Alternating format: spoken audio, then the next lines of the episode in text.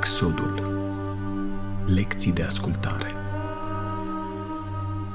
Dacă ați fost atenți la versurile cântării, vorbea despre Egiptul înfrânt, despre Marea Roșie despărțită și mai cu seamă în seara aceasta despre stâlpul de foc și stâlpul de nor, așa cum pomenea și cântarea, ca să văd prezența ta, ca să văd călăuzirea ta.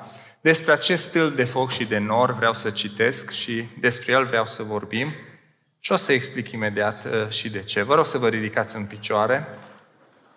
Citesc ultima parte din capitolul 13 al cărții Exod, 13 cu 17. După ce a lăsat faraon pe popor să plece, Dumnezeu nu l-a dus pe drumul care dă în țara filistenilor, măcar că era mai aproape, căci a zis Dumnezeu, s-ar putea să-i pară rău poporului văzând războiul și să se întoarcă în Egipt. Ci Dumnezeu a pus pe popor să facă un ocol pe drumul care duce spre pustiu, spre Marea Roșie. Copiii lui Israel au ieșit în armați din țara Egiptului. Moise a luat cu el oasele lui Iosif, căci Iosif pusese pe fiul lui Israel să jure zicând, când vă va cerceta Dumnezeu să luați cu voi oasele mele de aici. Au plecat din Sucot și au tăbărât la Etam, la marginea pustiului. Domnul mergea înaintea lor ziua într-un stâlp de nor ca să-i călăuzească pe drum, iar noaptea într-un stâlp de foc ca să-i lumineze, pentru ca să meargă și ziua și noaptea. Stâlpul de nor nu se depărta dinaintea poporului în timpul zilei, nici stâlpul de foc în timpul nopții. Amin. Vă rog să vă așezați.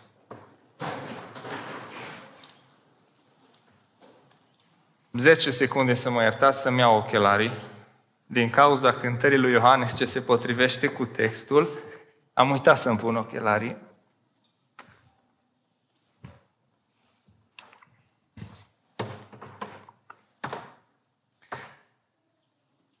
E cumva un moment de cotitură în cartea Exod, cuvântul acesta, din cauza că stă între începutul călătoriei, de acum urmează călătoria, era în fața Mării Roșii, și ieșirea din Egipt. Cumva intrăm într-o altă parte a cărții Exod uh, și autorul se va concentra, Moise, pe călătoria care va avea loc în, uh, uh, în pustiu. Nu am vrut să trec peste detaliul acesta foarte pregnant în cartea Exod, și anume prezența acestui nor în tabăra lui Israel, imediat după ce au ieșit din Egipt, cuvântul menționează norul acesta, care ia forma unui nor în timpul zilei și se preschimbă într-un stâlp de foc în timpul nopții, așa încât să fie vizibil. El este menționat aici, în versetul 21, și detaliul acesta este pomenit. Foarte prezent norul acesta în cărțile lui Moise și cred eu că este un detaliu despre care merită să vorbim puțin. În cărțile de specialitate este numită această imagine, dar nu e neapărat important cuvântul, însă vi-l spun, teofanie, Asta înseamnă o reprezentare sau o manifestare a lui Dumnezeu într-un mod perceptibil simțurilor umane. Adică iudeul, evreul care a ieșit din Egipt, putea să-și ridice privirea și să vadă norul, să-l perceapă cu ochii aceștia de carne și noaptea putea să se uite la stâlpul acesta de foc și să-i vadă lumina. Vă dați seama că era un lucru inedit, un lucru special, o minune continuă în tabăra lui Israel. Mă gândesc de o fi avut curiozitatea vreunul, eu aș fi avut, să stea așa în amurg, să urmărească norul și să vadă cum se preschimbă norul într-un stâlp de foc. Până când se întunecă totul în jurul lui și se vede minunea aceasta pe care o făcea Dumnezeu. Ce reprezenta norul acesta sau de ce a îngăduit Dumnezeu norul acesta? Și în două versete cântarea a sintetizat de fapt ce vreau să vă spun. Vedeți, în primul rând, înainte să dezbatem puțin care a fost scopul și așa, În norul era prezența evidentă a lui Dumnezeu. Norul care se vedea zi și noapte acolo era dovada că Dumnezeu dorea să fie prezent și era prezent în tabăra lui Israel. Așa spune aici cuvântul în versetul 21. Domnul mergea înaintea lor. Cum mergea? Ziua într-un stâlp de nor, iar noaptea într-un stâlp de foc. Deci Domnul era în stâlpul de nor și în stâlpul de foc. Versetul din capitolul 14, versetul 24. În straja dimineții era un mare egiptenii. În straja dimineții, auziți, Domnul din stâlpul de foc și de nor. S-a uitat spre tabăra egiptenilor și a aruncat în vărmășală. Deci Dumnezeu era în stâlpul acesta. Era prezența lui Dumnezeu în tabără. O găsim în diferite forme, dacă sunteți atenți, de-a lungul cărții Exod, de exemplu, încă de când un rug aprins care nu se mistuia îi se arată lui Moise. Foarte asemănător cu cel ce stătea deasupra coltului întâlnirii, adică acest nor. Apare de-a lungul cărții când norul se arată și într-un mod deosebit în anumite contexte, până când la finalul cărții norul acesta umple cortul întâlnirii pe care poruncise Dumnezeu să-l facă și vreau să citesc cuvântul acesta. Ultimele versete ale cărții, 40 cu 34. Atunci norul a acoperit cortul întâlnirii, iar slava Domnului a umplut cortul. Moise nu putea să intre în coltul întâlnirii pentru că norul stătea deasupra lui și slava Domnului umplea cortul în norul acela, prin norul acela. Cât au ținut călătoriile lor, copiii lui Israel porneau numai când se ridica norul deasupra cortului. Și când nu se ridica norul, nu porneau, până, nu, până ce nu se ridica. Norul Domnului era deasupra cortului ziua, iar noaptea era un foc înaintea întregii case lui Israel, în timpul tuturor călătoriilor lor. Vă dați seama că era ceva deosebit. În jurul cortului întâlnirii erau tăbărâte semințiile lui Israel. Și cortul întâlnirii era în mijlocul taberei. Și deasupra coltului, spune Scriptura, era acest nor, zi și noapte. Ce impresie avea cel care trecea pe lângă tabără? Evreii s-au obișnuit în timp. Dar să treci tu pe lângă tabără, să o vezi de undeva de departe și să vezi stâlpul acela în mijlocul lor, semn al prezenței lui Dumnezeu.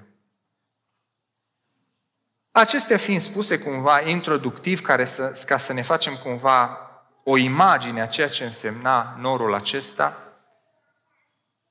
scopul evident, fără să dezbatem și să despicăm firul în patru prea mult, un scop principal și evident care apare aici în cuvânt, a, a, a amenirii acestui nor, este să-i călăuzească, să-i conducă.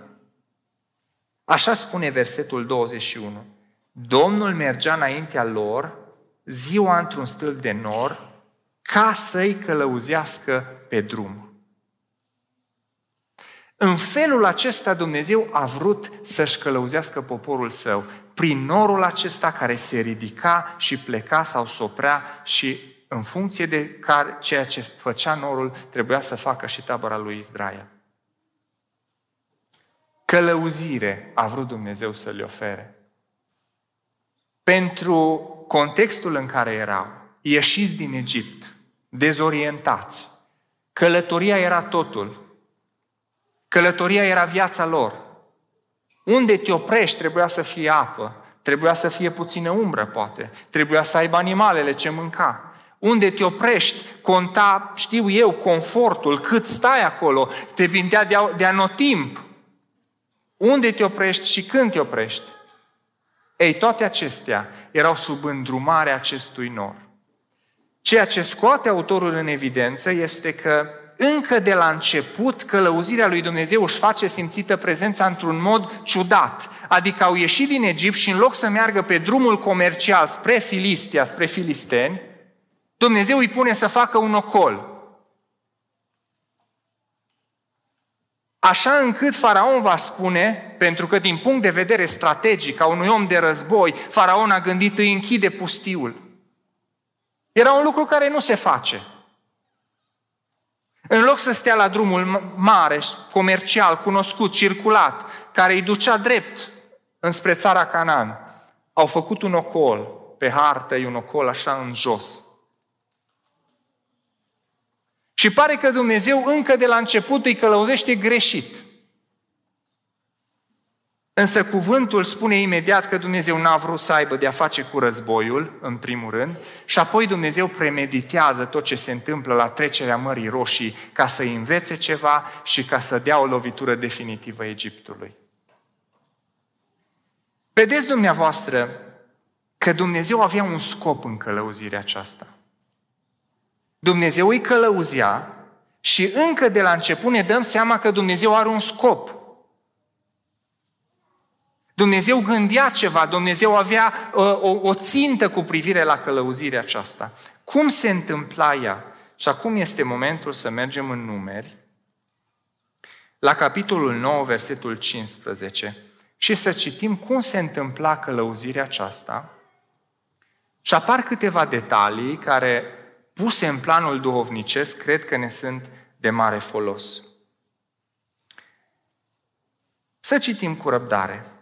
În ziua când a fost așezat cortul, norul a acoperit locașul cortului întâlnirii și de seara până dimineața deasupra coltului era ca înfățișarea unui foc. Am citit deja în două rânduri lucrul acesta. Întotdeauna era așa. Ziua norul acoperea cortul, iar noaptea avea înfățișarea unui foc. Și acum uitați-vă la călăuzirea ce oferea norul acesta. Când se ridica norul de pe cort, porneau și copiii lui Israel. Și acolo unde se oprea norul, tăbărau și copiii lui Israel. Copiii lui Israel porneau după porunca Domnului și tăbărau după porunca Domnului. Tăbărau atâta vreme cât rămânea norul deasupra cortului. Ce înseamnă că tăbărau? Stăteau așezați în tabără. Se așezau, desfăceau corturile, își puneau, își întindeau corturile și întindeau cortul întâlnirii, se așezau toate semințiile, tăbărau. Când norul rămânea mai multă vreme deasupra cortului, copiii lui Israel ascultau de porunca Domnului și nu porneau. Când norul rămânea mai puține zile deasupra cortului, ei tăbărau după porunca Domnului și porneau după porunca Domnului. Dacă norul se oprea de seara până dimineața și se ridica dimineața, atunci porneau și ei. Deci o noapte a stat.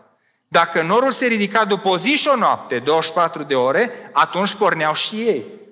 Dacă norul se oprea deasupra cortului două zile sau o lună sau un an, copiii lui Israel rămâneau tăbărâși și nu porneau. Și când se ridica, porneau și ei. Tăbărau după porunca Domnului și porneau după porunca Domnului, ascultau de porunca Domnului, de porunca Domnului dată prin Moise. De nouă ori apare de porunca Domnului, care se materializa în norul acesta, care se ridica și pleca și ei trebuiau să umble după el. Cât de comod vi se pare o astfel de viață? Ne așezăm în seara aceasta. Nu știm când pornim. De o lună de zile n-a plecat cor, norul de pe cortul întâlnirii. Dar nouă nu ne place aici. Noi vrem să mergem mai departe, dar nu se mișcă norul. Păi ne-am întins toată tabăra și stăm 12 ore și acum se ridică și plecăm. Moise, în seara aceasta, ce facem? Ne strângem sau ne adunăm? Vă rog să observați cu atenție când se ridica norul, cât rămânea norul, dacă rămânea norul și cât rămânea norul. Adică Dumnezeu definea când, definea unde, în versetul 17, cred că l-am sărit mai devreme, definea cât și definea dacă. Dumnezeu definea structura călătoriei și a vieților. Totul se învârtea în jurul acestui lucru. Și Dumnezeu le spunea unde cât, cât și dacă. Și dacă Dumnezeu i-a călăuzit în felul acesta, Dumnezeu a avut un scop cu ei.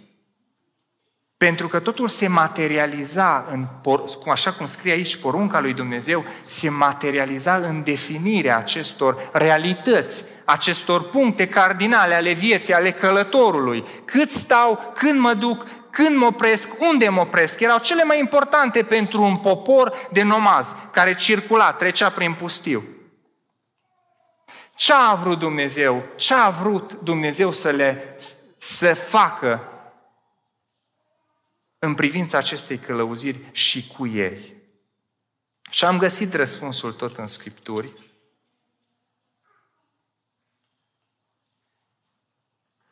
Deuteronom 8 cu 2. Moise vorbea poporului despre drumul prin pustiu și zicea, adu-ți aminte de drumul pe care te-a călăuzit Domnul. Știi tot drumul acesta pe care l-ai făcut. Cum ai umblat după nor prin pustie, pe unde te-a purtat norul. În loc să mergi pe drumul comercial, pe drumul drept, pe drumul unde circulau toți, tu ai umblat după nor prin pustie. Ți-aduci aminte de drumul pe care te-a călăuzit Domnul. Mi-aduc. Ce a vrut Domnul să facă atunci când te-a călăuzit în felul acesta? În timpul acestor 40 de ani, auzi, în primul rând, ca să te smerească, Ți-aduci, adu- ți-aduci aminte cum te-a călăuzit Dumnezeu. Da, dar nu știu de ce m-a dus prin toate locurile. Nu știu de ce m-a purtat 40 de ani prin atâtea locuri că m-aș fi dus prin alte părți. Ca să te smerească. A vrut să lucreze ceva în tine, Dumnezeu. A definit acest când, unde, cât și dacă în viața ta ca să facă ceva în tine. De aceea spune mai jos în versetul 3, astfel te-a zmerit și te-a lăsat să suferi de foame. Avea ce să-ți dea să mănânci. Și mai, mai departe zice, și te-a hrănit cu mana pe care tu nici nu o cunoșteai și nici părinții tăi nu o cunoscuse. De ce? Ca să te învețe că omul nu trăiește numai cu pâine, ci cu orice lucru care iese din gura Domnului. Deci când Dumnezeu i-a călăuzit, a definit realitățile și dimensiunile vieții lor, Dumnezeu a vrut și să-i zmerească, să lucreze ceva în caracterul lor, dar și să-i învețe lucruri mari. Că dacă ar fi mers spre Filistia din prima, n-ar fi trecut Marea Roșie, n-ar fi cunoscut un Dumnezeu care stăpânește totul, n-ar fi văzut plutind pe egipteni pe malul mării. Dumnezeu a vrut să te învețe să te smerească, să fii mai înțelept, mai răbdător, mai credincios, mai dependent de El. Și atunci m-am gândit la drumul lui Dumnezeu și la drumul meu. Că știți cum ne-ar place și cum ne vine nouă. Nu să fie norul care să-mi spună unde să mă duc, ci să decid eu unde să merg. Și știți cum mi-aș alege drumul? Să fie drept, să fie moale, să fie fără obstacole. Și știți cum aș ajunge la final? Un subdezvoltat spiritual, unul care nu-L cunoaște pe Dumnezeu și plin de sine, unul care n-a învățat nimic. Că dacă s-ar poate, aș înclina drumul și 5 grade să meargă așa lucrurile de la sine. Ei, nu acesta e planul lui Dumnezeu ci Dumnezeu vrea să mă învețe ceva pe drum. Dumnezeu vrea să-mi spună ceva. Și când nu-mi convine unde, nici nu-mi convine cât sau dacă și când, nu-mi convin că aș vrea altfel, să definesc eu timpul, eu locul, eu durata. Dumnezeu vrea să mă învețe ceva. Vrea să mă învețe să fiu mai bun mai sfânt, mai aproape de El, mai dependent de El. Zice Scriptura, te-am lăsat să suferi de foame. Dar ce i-a plăcut lui Dumnezeu să-i vadă agitat? A vrut să-i învețe ceva. De ce mă trece Dumnezeu? De ce mă poartă Dumnezeu și prin vale, și pe munte, și pe deal, și printre brusturi, și prin locuri mlăștinoase, și prin locuri uscate, și prin furtună, și prin soare? De ce? Ca să mă învețe ceva. Dumneavoastră știți ce s-ar întâmpla cu un pom, cu un copac, dacă l-ai păzit de vânt? Crește foarte slab. Dacă vreți să citiți, să vedeți ce important este vântul pentru copac. Ce important este să-l bată ploaia și să-l apese. Ca să se întărească în structură. Ca să fie mai puternic. Să-și înfingă mai tare rădăcinile în pământ. Să se îngroașă mai tare trunchiul.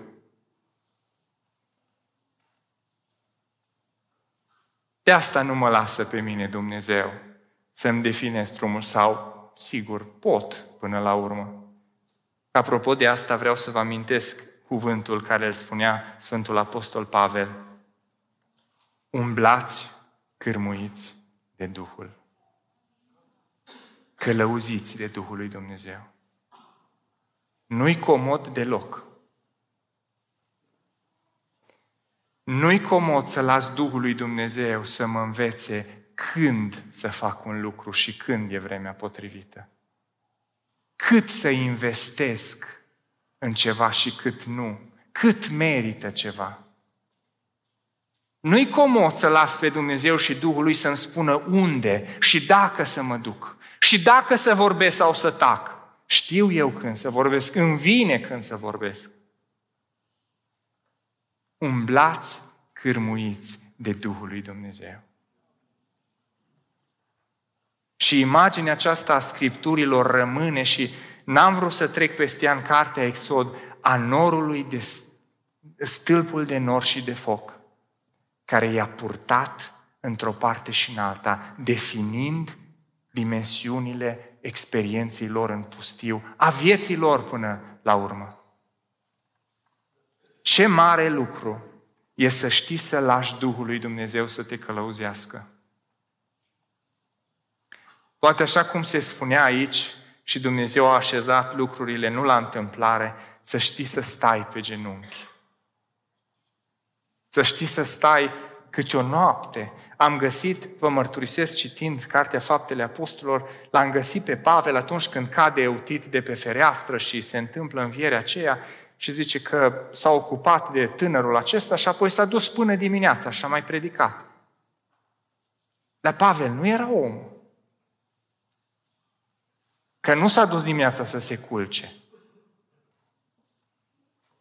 Ceilalți care l-au ascultat, interesați, că s-a întâmplat cu băiatul acela tânăr, dar au fost oameni interesați. Hristos se ruga câte o noapte, era om. Și dimineața n-avea timp să doarmă până pe la 1-2, să se trezească flămând.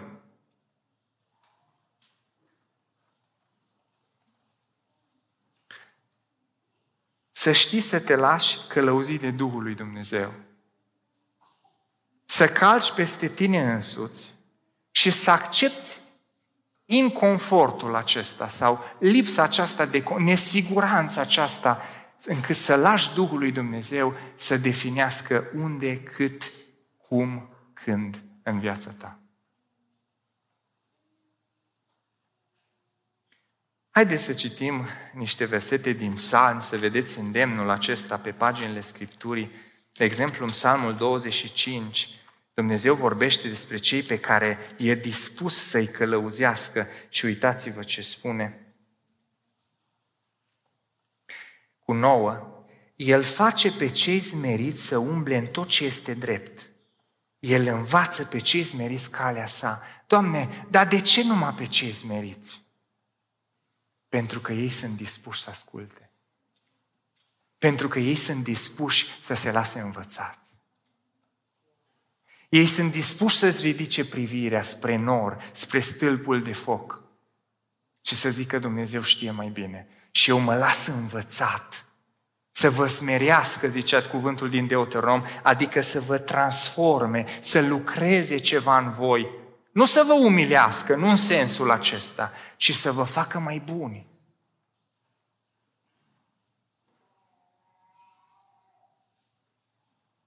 versetul 12. Cine este omul care se teme de Domnul? Aceluia Domnului arată calea pe care trebuie să o aleagă. Să te temi de Dumnezeu, să fii smerit. Sau versetul în capitolul 32 din Psalm zice, versetul 8, Eu, zice Domnul, te voi învăța și îți voi arăta calea pe care trebuie să o urmezi. Te voi sfătui și voi avea privirea îndreptată asupra ta. Vreau să-ți arăt. Și apoi imediat psalmistul, ca și cum ar tresări, zice în versetul 9, nu fiți ca un cal și ca un catâr fără pricepere, pe care îl strunești cu un frâu și cu o zăbală cu care îi legi ca să nu se apropie de tine. La un cal îi bagi acea zăbală și de ea legat un frâu, așa încât călărețul îl forțează în direcția în care trebuie. Asta înseamnă zăbală. Dumneavoastră ați văzut, cei mai mulți. Calul se întoarce, nu că îi vine, sigur, un cal dresat, ascultă de stăpân, dar până la urmă imaginea aceea, acel catâr neîmblânzit de care îl tragi de frâu, nu fiți așa, zice psalmistul, lăsați-vă învățați, lăsați-vă călăuziți de Dumnezeu. Mergeți după nor de bunăvoie, acolo unde vrea Dumnezeu să vă ducă. Și ceea ce vrea Dumnezeu să vă învețe, lăsați-L să vă învețe. Așadar, observați dacă ne oprim la norul acesta. Atât de prezent în Exod și o să-l mai vedem pe parcurs și și dumneavoastră dacă citiți și vreți să fiți atenți la detaliile acestea, să vedeți de câte ori este pomenit și apare Iată că era o formă de a-l călăuzi, de a-i călăuzi. Într-un mod foarte strident, într-un mod foarte prezent. Ei umblau după nor, atâta cât norul umbla, stăteau, atâta cât norul ă, stătea. Acum, chiar dacă sunt, mai sunt șapte minute acum, sunt în text lucruri mult mai evidente, dar vreau totuși să rămân la ideea aceasta în, în minutele acestea. Uh, era prezent norul, i-a călăuzit într-o parte și în alta. Nu neapărat după placul lor, dar am găsit pe paginile Scripturii în Exod o preconcepție cu privire la prezența și călăuzirea lui Dumnezeu. Și anume, că dacă e prezent Dumnezeu cu noi și suntem călăuziți de Dumnezeu, am fost și suntem unde a vrut Dumnezeu, trebuie să ne meargă perfect. Păi nu? Dacă m-am dus după nor, dacă norul este prezent și noi suntem poporul lui Israel, nu înseamnă că totul e după voia lui Dumnezeu și totul se așează înaintea noastră.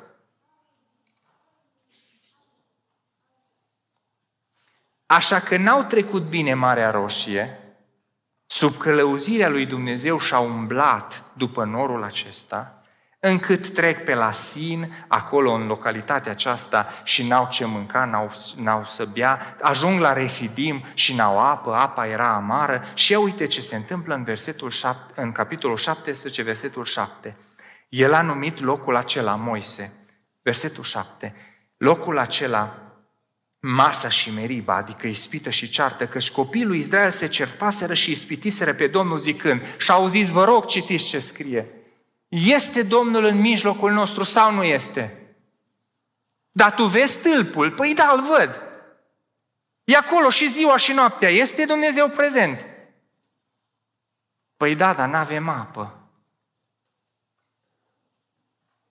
Dar tu ce te aștepți? Că dacă e Dumnezeu prezent, n-ai nicio lipsă?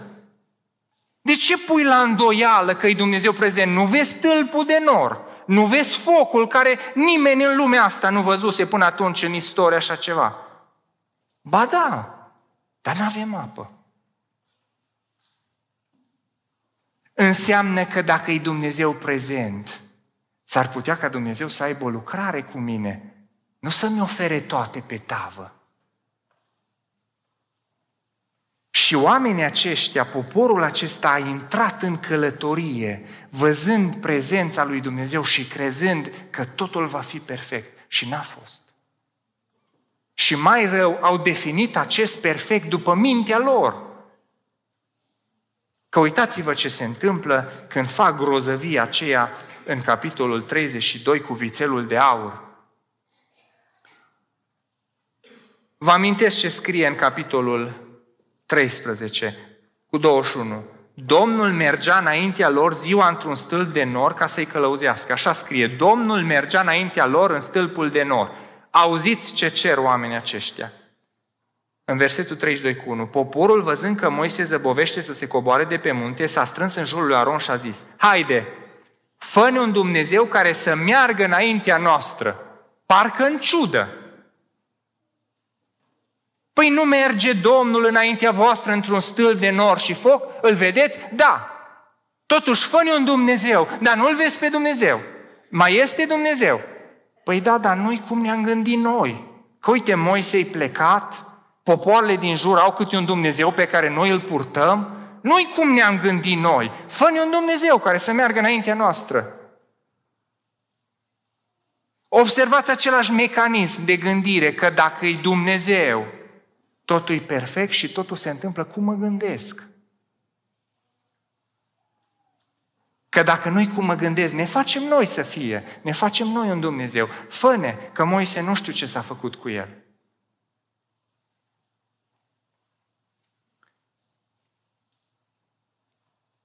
E trist să vezi astăzi oameni predicând că viața în viața de creștin n-are loc boala, n-are loc sărăcia, n-are loc necazul, trebuie doar să proclami. Cu astfel de mentalitate au ieșit din Egipt. Că dacă e norul acolo, totul va merge perfect. Când i-a vorbit Dumnezeu lui Gedeon, Gedeon a zis, Doamne, a zis, Domnul este cu tine, viteazule, du-te să faci, auzi, dacă Domnul e cu noi, nu te supăra. unde sunt minunile de care ne spun părinții noștri?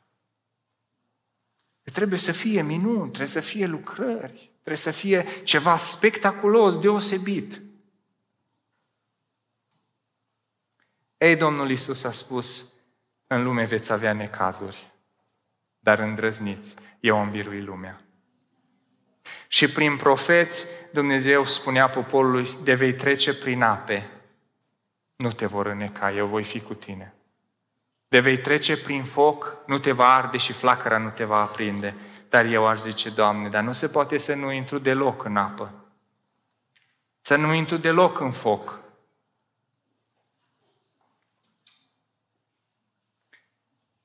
Deschid acum la în fapte și cu versetul acesta închei, pentru că e gata timpul.